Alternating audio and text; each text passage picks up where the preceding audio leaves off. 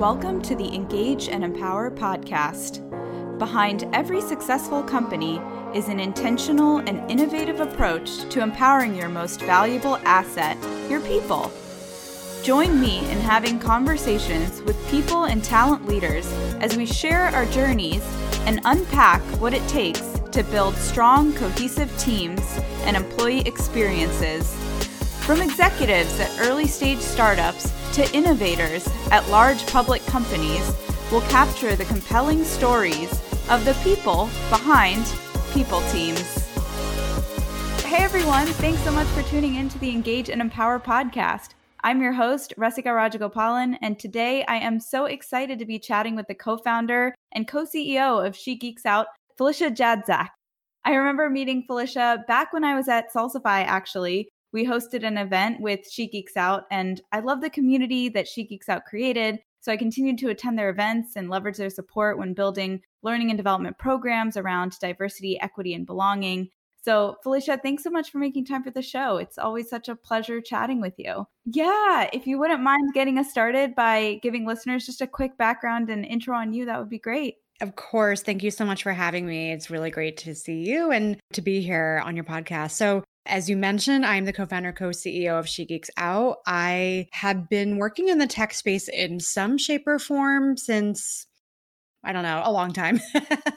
and although it's not where I, I, started off my career journey by any stretch of the imagination, but I have had a lot of experience over the years in either feeling like one of the only or an other or out of place or weird or not quite in the in group. And I think a lot of those experiences have shaped how I've even come to She Geeks Out and what we've been doing with She Geeks Out. So Today, at end of 2020, when we're recording, She Geeks Out is an all virtual organization with like a lot of others that's pivoted this year. And we have two sides to our house. And so, on the one hand, as you mentioned, we have a vibrant community of women, non binary folk, really anyone who considers themselves an ally or a geek, really. And so we are holding community events for people who are in this space who want to connect with each other to geek out as well as connect with organizations who may want to hire and support them.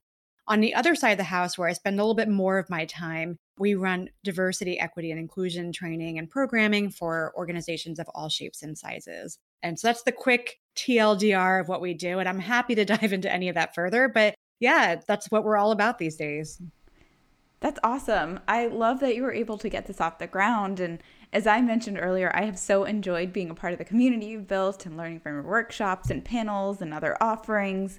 Um, but I'm curious, what was it like jumping into that whole venture? You know, you talked a little bit about where the idea came from, but as you pivoted and transitioned to really fully focusing on growing that vision, how did you prepare yourself for an adventure like that? And what was that like? Well, you know, I mean, I guess I could probably fake it and be like, yes, I had this vision, I was prepping, blah, blah, blah. But really, to be honest, it was just, we just, we fell into it. It was, we didn't know what we wanted. It just, it was so organic. And I think it really speaks to what the business is all about and, you know, how we started it, how it just came to be. It's so funny because I think, especially in Boston, where we are, or I should say, where we started, you know, there's obviously a big tech scene out here. And I think a lot of that traditional startup story is like, okay, so we were a bunch of you know, dudes in hoodies sitting around our dorm room thinking, what could we start and what problems are out there? And then we, our food was cold and blah, blah, blah. And then we pitched to our dad's friend, you know, like that's the very sort of like startup-y, broy story. and our story is really different because, and I think that's part of why it was so focused on women in the beginning. And I think that lent itself a lot to this idea of relationships and gatherings and collaboration and spaces and connection. And I think that really has informed a lot of how we formed the company ourselves. So, you know, when Rachel and I started, it was just a, a, side hobby. So we were like, we want to meet other cool ladies working in tech and we don't want to go to a meeting that or a meetup rather that's for moms because we weren't moms. We don't want to go to or we can't go to a meetup for people who are right out of college because we're not right out of college. And at the time again you know it was a pretty different scene in 2013 like there was kind of this wasteland. Like there was a lot of stuff focused on college students and then there was a lot of stuff focused on senior women. And there was starting to be a lot of focus being paid attention to working parents but anyone else, it was like, well, I don't have kids. I don't, I rent. I don't own a house. I'm not in a relationship. Where can I find community? And that's, and we, what we found was that there were a lot of people out there who were in the same boat as we were. And so, really, it was just in the beginning, like we wanted to have fun, eat food, have some drinks, and hang out with cool people. So, where that evolved was we started doing these events. And, you know, in the beginning, it was slow. So, we would do an event, we would have great turnout, we would people be super excited, it would be really fun. And then at the end of the event, we would say something like, Hey, if you had fun, like let us know because we're not sure when the next one will be. But if there's interest, we'll do another one. You know, we'll keep you posted. And what started to happen was people would come up to us during the event and say, This is really great. I want my company to host the next one. And then what started happening was we started to pick up a little bit of press, we started to pick up some word of mouth, and the kind of the snowball started gathering and rolling. And then it started being that companies would reach out to us without us having to reach out to them.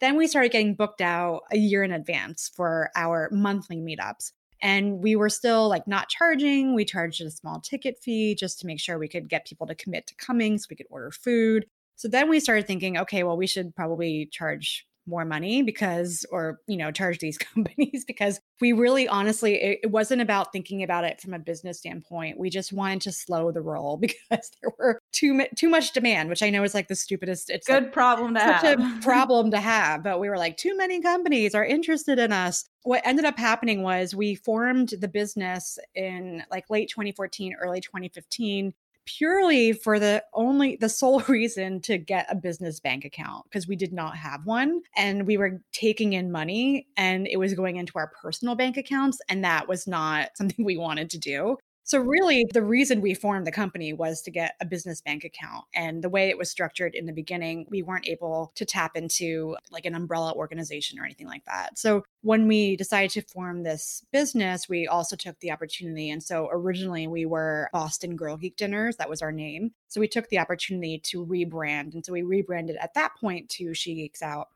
And so then we kind of like launched with a splash in 2015 and it just exploded. And I think really if you go back and you look at what was happening in Boston in that time frame, like 2011, 2012, 2013 to 2015, 2016, there was a lot of momentum because then Mayor Menino had put in place a lot of incentives to bring in tech companies. The whole tech scene was exploding in the area. All these tech companies came in and then they were like, we need to hire people. Like, we don't even care what they are. We just need bodies to come in. And then at the same time, within the tech industry, there was this rising interest in diversity and what we see across the board. And we're a bit more, I think, informed at this point in 2020. But what we see is that for a lot of industries and organizations, when they are newer to that conversation, they start by focusing on women. And so that was what was happening. And so here we were sort of perfectly poised at this intersection of all of these things happening. And we were fun and we got lots of people coming to our events and people really liked it. So there's a really good network and community of positive reinforcement. And so we just, again, were getting booked out year in advance, year in advance. And so we just kept charging, we kept growing. And so fast forward to fall 2016, it just had gotten to the point where both Rachel and I were essentially working two full-time jobs and we had other we had full-time jobs already. And so it came to the a head where it was just not sustainable. I would basically go to work at VMware. I would come home. I would have like an hour or so for dinner, maybe hitting up the gym. And then I would work all night till midnight or 1 a.m. I'd go to sleep and I would just repeat. And so, you know, it was really scary, but we were like, well, there's something here. And so I ended up quitting VMware in September of 2016. And then the elections happened. And we thought that would be, we weren't really sure how that would impact us, but it was actually positive for us because a lot of companies wanted to then double down on supporting organizations like ours. And Rachel had been running a startup of her own that was not doing super well. So she decided to sunset her other startup and joined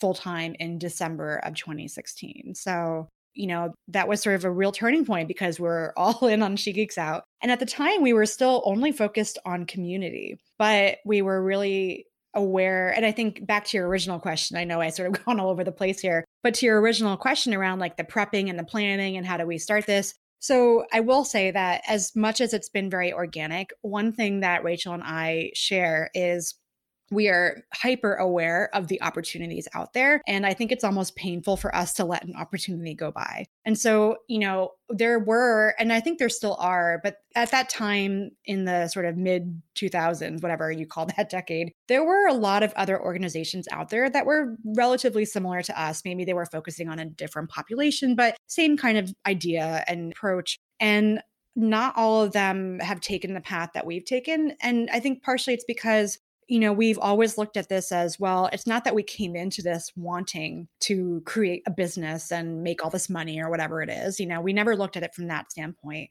But I think that is part of the appeal where people think, or not, they don't think, they know that we are genuine, that we are authentic, that we care. And we also had the business hat that we can put on. And so we're not just doing something because it gives you the warm fuzzies, but it also is something that actually is impactful and can scale and can grow. And so we've always had that sort of double viewpoint to it.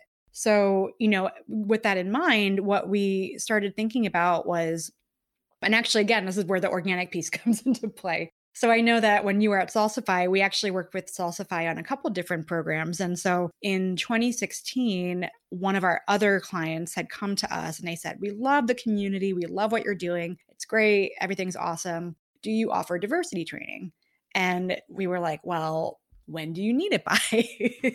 and they said, we can be flexible. So we said, cool, we'll get back to you. And it was really, again, this is this sort of idea of organic plus being open to the universe, as we like to say, and being open to these opportunities where I had already been dipping my toe into this in, within the construct, the container, if you will, of, of, VMware, where I was creating some internal programming, some trainings to really address some of what I had been seeing and learning. And then here comes this client saying, you know, we'll be willing to work with you. Do you have something? We, we trust you. We have this relationship with you. So then at the same time, we had also ended up through the universe connecting with two course designers who had content and content experience and domain experience. And so that was wonderful because that's not something that we came into this with that hands on experience. So we really started building out this training pilot in the fall of 2016. We launched our first couple workshops in the spring actually winter of you know 2016 2017 and the part of the real reason for it was not just because someone asked us about it, but also because when we were looking at the organization, even from early on, we always knew that the biggest challenge to growing would be the community. it would be our own business model because community is very, very difficult to grow if you want it to remain true to sort of the core values and mission and look and feel. It's really challenging. And so we knew that if we wanted to grow, it would either have to take some kind of infusion of capital, so funding, what have you, or we'd have to find another vertical to really kind of dig into. And so this really was a way that we saw that we could grow and keep the community going in a really meaningful way without having to rely solely on getting bodies in the door. And one of our really big key things that we've always held very dear to our hearts is that we've never wanted to put the onus of funding an organization like ours on the people who make up our community. It's just something, and not every community looks at it the same way. And, you know, everyone does their own thing. But for us, we've always felt very, very strongly that if you want to meet other people and you need a job and you want to meet a friend and you just want to share a war story or you want to geek out with other people, like a ticket price shouldn't be a barrier for that. And so we've always very intentionally kept our ticket prices pretty low. So I think you know the most we've ever charged for sort of like a, an event ticket has been $10 so it's a low ticket price. It's the cost of you know a coffee or two. And we've always put the financial burden if you will on the companies who want to connect with these people. But and so that's been you know how we sort of approached it but that also limits in some sense your economies of scale so that's really how we got into developing out our training. And that's been what's really been driving us forward in a sense of keeping us going, sustaining, and, and growing the business from what was it, 2017, I said, to 2020. No, it's a it's a super cool story and it's also really interesting just to hear you say that, you know, you started this venture in 2013, which like relatively isn't that long ago, but the landscape has it's really shifted so, so much. much. Yes, so much in, you know, those 7 years and as you were kind of putting together these initial trainings or workshops or what have you for that initial company that reached out, what were some of the things that you know you thought were top of mind that you needed to include? What were some of the topics and concepts and how have you evolved that over time as you know more and more companies have started to invest and start thinking early about this work and how it's you know integrated into a lot of their core philosophies and practices yeah, it's been really interesting actually to kind of track it. And even as you just said, 2013 is not that long ago. I'm like, 2017 was not that long ago. But even in the last three years, it's been such a shift. So when we launched our initial pilot workshops, we had two. So we had one that was focused primarily on recruiting. And then the other one was focused on retention. So it was aimed more at managers and sort of keeping people and, and culture versus hiring people in. We had a third workshop that we scoped out that we never actually fully developed, and it was supposed to be aimed at growing women within their careers within companies and that sort of got shelved early on but that was the sort of trifecta that we started off with. So when we launched what we found was that people really liked both workshops but really the sort of superstar of the show was the recruiting workshop. So in 2017 i can tell you with 100% certainty tech companies were very much focused primarily on recruiting. And so that was something we already knew that was going to be the case just from the community work that we were doing. And so it was so funny because the other thing that we spent a lot of 2017 on was actually um, marketing, right? So bringing back that marketing piece and branding. Because one thing that actually was working a little bit against us was the fact that people knew us so much for the community. And so we had to, we spent a lot of time really you know, doing outbound marketing, speaking, doing blog posts, sharing articles, like anything we could do to really establish some thought leadership in the space because we knew that we had expertise in it. But rightfully so, all these companies were like, why should we hire you for this kind of work when you are a women's community? And so we really looked at 2017 as a sort of building year where we could sort of build a foundation and then really jump off from there. And so along the way, what we kept saying to ourselves, to our clients, to everyone else who would want to listen to us is we were like, okay, 2017 is the year of recruiting, but 2018 is going to be the year of retention. And we really felt that that's how the industry was going to kind of shift in terms of their awareness and maturity. That didn't quite happen as dramatically as we had anticipated. And I think, you know, even today, recruiting is just such a hot topic. And I think when you're looking, if you take a step back, and you look at the landscape of DEI or or DIB or whatever acronyms you want to use, recruiting I think consistently is such a key piece of it and people gravitate towards it because it's very tangible, right? So one of the things everyone always says is like just tell me what to do. And part of the issue with this programming and, and these these topics is that a lot of it is not very simple or straightforward. I can't just give you a playbook and say, if you do all these things, you will be diverse or you will be inclusive or you will have a good culture. It doesn't work that way. And so with recruiting, people see that and they're like, okay, here I go. Like, here are some places I can source from. Here are things to do. Here are questions not to ask. It's very hands on and very sort of like, okay, I got it. Here's the book. Here's what I do. And so I think that's maintained this sort of, I guess, popularity, if you will, of recruiting. But what we've seen is overall a shift in maturity, a shift in understanding of these topics. So when we started off, it was very much focused primarily on diversity. Then it was diversity and inclusion or DNI. Then equity, I would say probably in like 2018, 2019, even equity started to kind of come into the conversation, DEI or EID or whatever, again, whatever acronym you want. Belonging sort of came in tail end of 2018, early 2019. And so it's just been a really interesting shift, first with the language and the terminology. And then what we're starting to see is that, you know, we also, as we get more deeper and deeper into this work, we've also obviously expanded our own offerings. And so we moved on quite a bit from just those two initial workshops.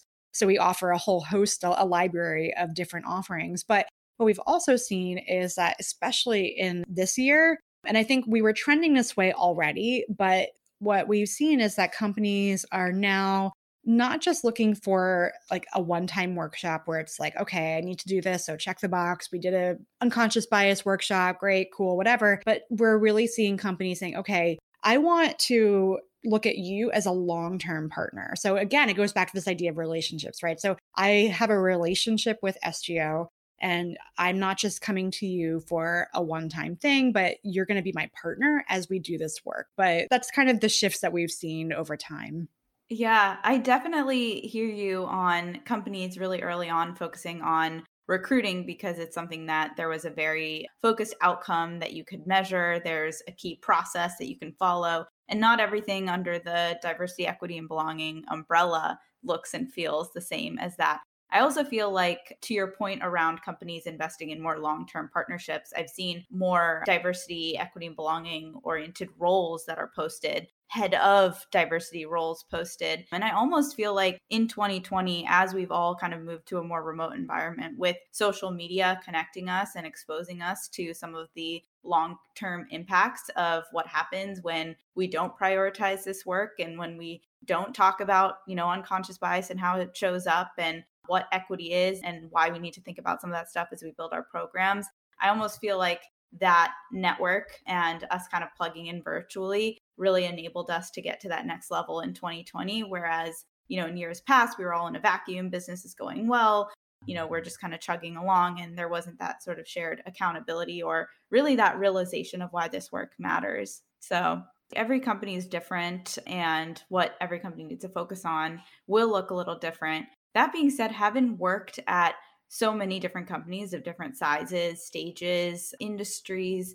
If, you know, you had to give advice to an early stage startup that's really just getting started, they're building their recruiting processes, they're thinking about their comp philosophy and all these different things. Do you have do you have advice on where someone should start as they're thinking about building out their DEB strategy in a finite world of resources where maybe they're not able to invest in tons of L&D or you know tons of different programs like are there certain things that you feel like early on it's important to sort of set that foundation for yeah, you know, I think it's so important for early stage companies to look at this not as an add on, but as something that they should be addressing from even before day one, right?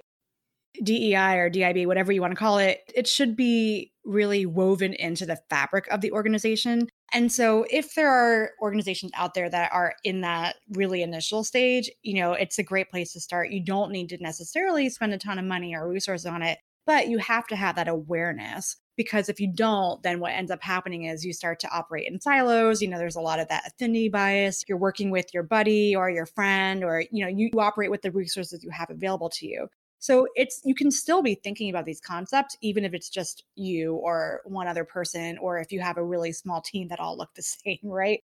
You know, I still remember when we actually had our launch party for She Geeks Out in 2015, one of our launch companies who supported that was I don't think they're still in business sadly, but they were out of Cogo Labs, so it was a company called Tenizen and and they had called me up before and we are talking about support you know sponsorship and things like that and the guy was really frank and he was like listen it's like there's five of us. We're all white dudes. We know this is not good and we know that we you know they were established but they were like we're still early enough where we can fix this and we want to do something to make sure that it doesn't grow more like this. And so, even just having that awareness, I think, is really important because one of the benefits of being where we are today is, you know, first of all, yes, we are all virtual. So, we don't even have to think about necessarily the physical spaces as much as we were before. But the other really big benefit is everything, there's just so much information out there. So, you can go on Google and you can find all sorts of stuff out there. Now, granted, it may not be that helpful if you're super overwhelmed or if you don't know where to start. But sometimes the thing that's the biggest hindrance to early stage companies starting is just actually doing anything. So even if it's just starting to understand like what is the language, right? Like you and I have been sharing all sorts of different acronyms and I think that speaks to the fact that the language is constantly shifting and it's constantly evolving. And by the time this podcast episode is released, it may there may be another acronym that's popped up, right? So even just understanding who you are and what your privileges are or what your, you know, advantages or disadvantages might be, that is so key. And then you can build from there. And I think a lot of people, especially if we're looking at tech as an industry, there are a lot of really privileged people in tech. There are also a lot of really not privileged people in tech. And so just looking at yourself to start with, that's a, how I really think about a lot of this work is I look at it as very you know, sort of like building blocks or stepping stones. Like, so I like to start with the individual and then go out from there. And so you can, even if you're early stage and you're like, we have no L&D, we have no resources, we don't have any money for this, you can start with reflecting on yourself you know, pulling up a diversity wheel and filling it out, thinking about do you even understand what privilege is? What does that mean? What does that mean for you? So, those are places where you can start.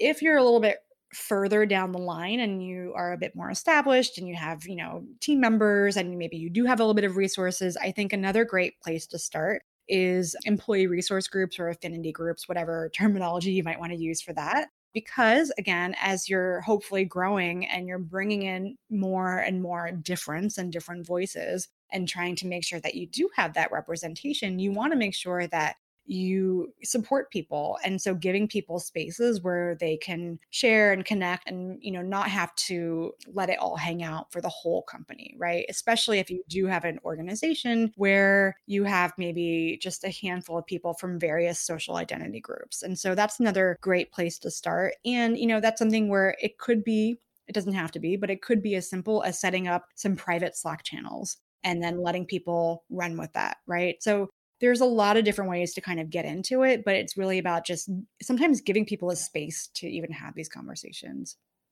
Yeah, I definitely agree with you that it is a building blocks. You need to build to get there, both in understanding the terminology, doing that introspective work, and learning all these different concepts, and then having the time and space to actually leverage them and sort of see the impact.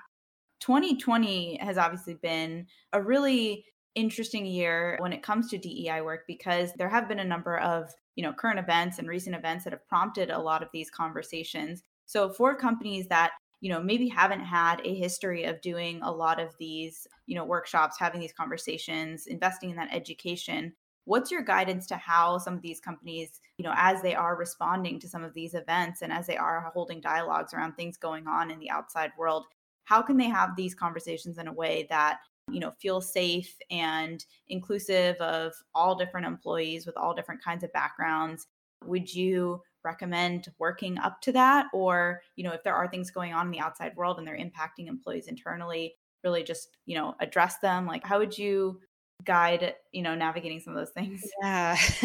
It's so complicated sometimes. So i would say you know on the one hand sometimes just opening up to have a conversation can be really helpful and really impactful I feel like that's a double edged sword, though. So I feel like I have to say that with a grain of salt because what we've seen, especially over the last couple months, is that a lot of companies and I should say company slash leaders or people in power have done that with, you know, good intentions, but it's kind of gone not necessarily in the direction that they were hoping for. So I would match that with saying, you know, it's okay to ask for help if you don't feel like you are equipped to guide these discussions or enter into these conversations because it it is something I've learned. Like it really takes it takes skills to hold space it takes skills to guide conversations to facilitate discussions especially when it gets at identity social justice harm that and trauma that's out there in the world that's impacting people and you know, it can be really harmful to open up a conversation and then say the wrong thing. And you can say the wrong thing, or to do it in a way that's not inclusive, or to shut people down when they're sharing, you know. And so there's, it is really challenging. And I know that a lot of organizations sometimes will not even have the conversation because they're too scared that they may say the wrong thing. This is where I really think that you know, in this sort of area around DEI, it so much of it ties back to communication. And I think that just really being authentic can get you a long way. Being vulnerable can get you a long way. Now, it's not going to cover up your mistake if you really make a, an egregious mistake. But I think even just framing something and saying, like, I might mess up, but I will listen to you when you tell me, when you call me out. I won't ignore you or dismiss you or, you know, like I'm here to figure out what we can do to be better, to address issues, whatever it might be, right? And I think it's also important to recognize when you're out of your league and say, you know, we need to call someone in to like help us do this. One of the challenges that we've seen a lot of companies kind of navigate is this natural desire to start looking at people who are from underrepresented groups to sort of speak for their group and help the company help guide them through these challenging times. And that's really dangerous. And I think that's where you are really seeing a lot of organizations messing up because they're like, I literally, I, I saw this company this summer where, you know, it was around the time of George Floyd's murder. And a lot of these organizations, mine included, were sending out messages and communications and letters to their community and to their, you know, their vendors and their clients. And so the CEO sent out, I'm sure it was a very well meaning letter, and in the letter, which is sent to me, a random person who signed up on this website a million years ago for a product I don't even really use, the CEO is calling out his two Black employees by name, saying, thanking them, right? So I know it's from a good place of good intention, but on the other hand, oh, it's so cringeworthy. And I just, you know, this is the kind of thing where you're like, why for a so many questions why do you only have two black employees? B why did you obviously ask them to help you with this which is not their job because i know because you said what their job was. See you know like it just there's so many issues in this thing and so this is really where you see the concept. I'm sure you're familiar with it. We talk a lot about this idea of intent versus impact and you know i'm a big believer in saying intent and impact because I do think it's so important to recognize the intent because people do have bad intentions, right? Like it's a fact of life. So I do want to recognize if there is good intention because that's important. And need to address the impact that we have on others. And so this is where, you know, if that CEO had just listened to an advisor or I'm sure there was other people internally who were like, maybe you don't want to send this letter out the way you wrote it. But, you know, this is where that communication is so important. And this is where people don't think about that with relation to this work, but it's so key. And I think, again, it's where beyond just communication, it's having a sense of humility is really important. Recognizing and being able to say, I don't know everything. And maybe this is an area where I should listen to other people and not just assume that I know everything because, you know, some of the stuff that happened this year, global pandemic, you know, social justice uprisings, all of these, you know, more highly publicized murders. Like there's been a lot of stuff that we've never had to deal with from a business standpoint before. And there's also been such a blurring of lines between the professional and the personal. You know, like we're doing this podcast right now, we can literally see into each other's homes. That's not something that we really would have dealt with before this year. And so I think that, you know, it's really about taking that sort of check of yourself and as a leader saying, it's okay to ask for help. It's okay to say that you don't know everything. It's also okay to not share everything because maybe you don't need to share every last little detail with your company. But there is a real skill and it takes practice to modeling vulnerability.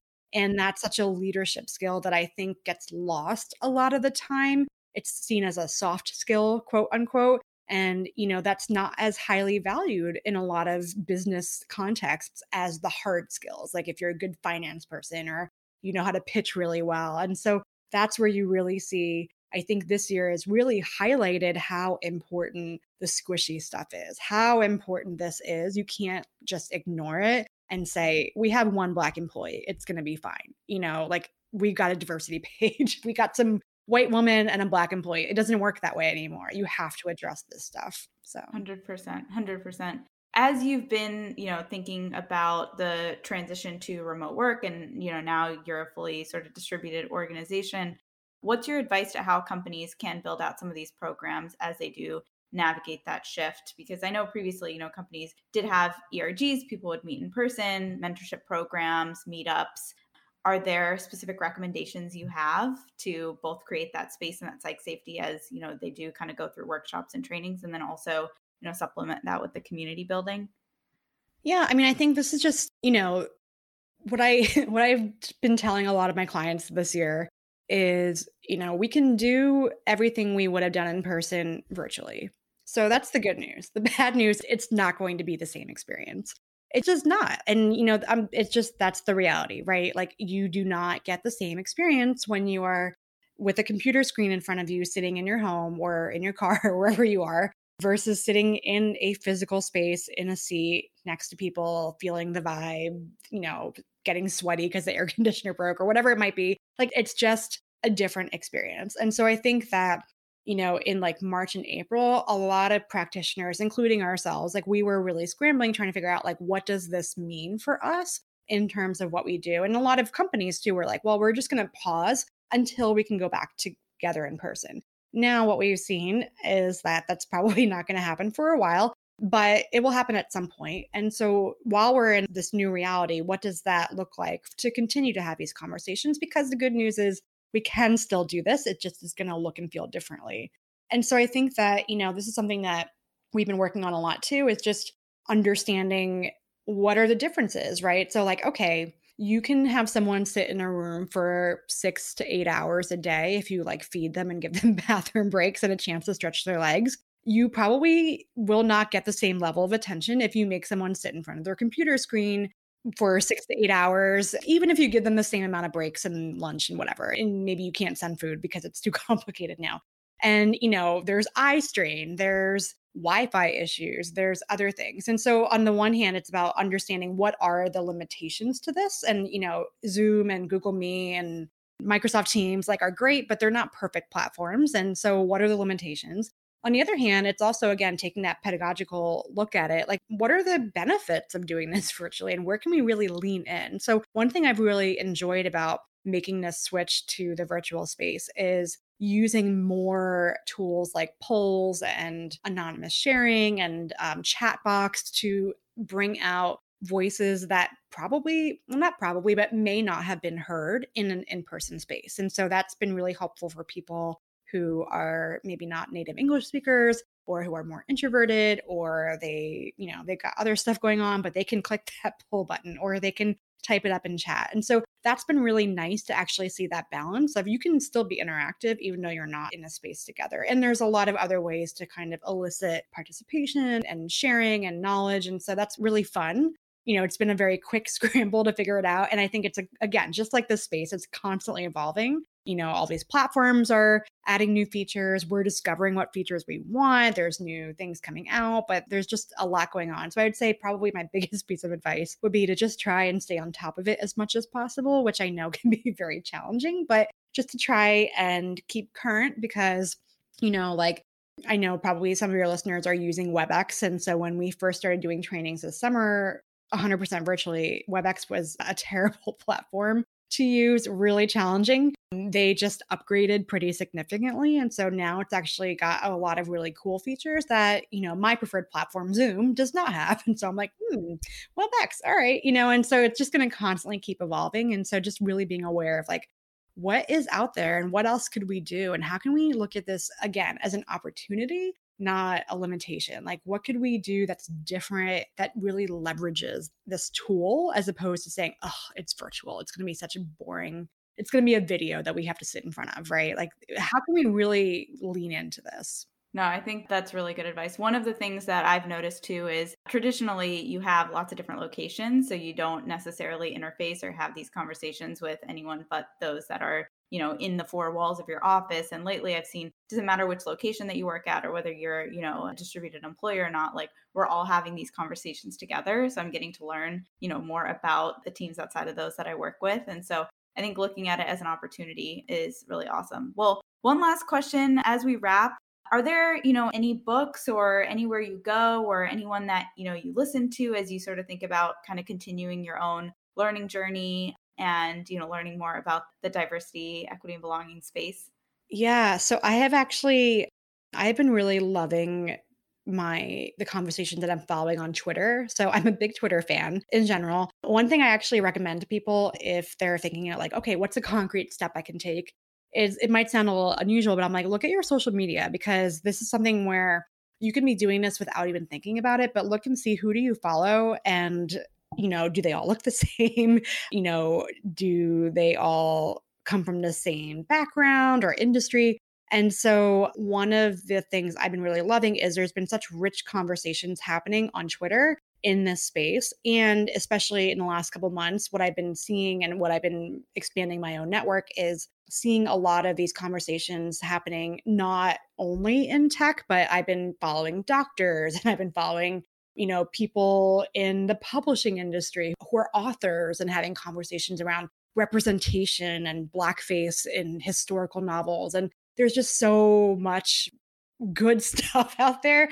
Like I really talking about features, I really wish Twitter would get on the the bandwagon and bump out their bookmark feature a little bit more because I keep bookmarking all this amazing stuff that I want to refer back to or that I'm learning from or, you know, threads that are just so rich and full of information and there's no way to sort it. So that's my personal pet peeve if anyone from Twitter is listening. But there's just so many great people who are out there right now who are active and and really in it. So I couldn't even name one person. Actually, I will. I'm blanking on her name, but the woman who heads up this work at Upwork is doing phenomenal work. So I'm so embarrassed I don't remember her name off the top of my head. I'm like, I can picture her Twitter icon. But yeah, Erin Thomas. Yep. She's just doing such really insightful, deep work and sharing it, which I think is also a huge piece of it, right? Like, this is stuff that's so important to share out best practices and not keep it all isolated just for you. So, yeah. No, that's great. That's great. Well, Felicia, thanks so much for coming on the show. You know, the work you do is really inspiring, and I'm so grateful for your time and everything you've been able to share with us today. And for those looking for support in thinking through their diversity, equity, and belonging strategy, or looking for rich workshops or a community of other people that love to geek out about this stuff, definitely check out She Geeks Out. They are awesome. Thank you for having me. Thanks for listening. If you enjoyed this podcast and want to hear more stories like this, please subscribe for the weekly drop and feel free to share around with your people and talent colleagues. I'd love your feedback, so please leave a review and let us know what you enjoyed and what types of topics you'd like to see covered in the future. The more reviews and subscribers we get, the more quality content we can consistently deliver to you. If you're interested in being on the podcast, feel free to reach out to me at russica at engageandempower.org. See you next week.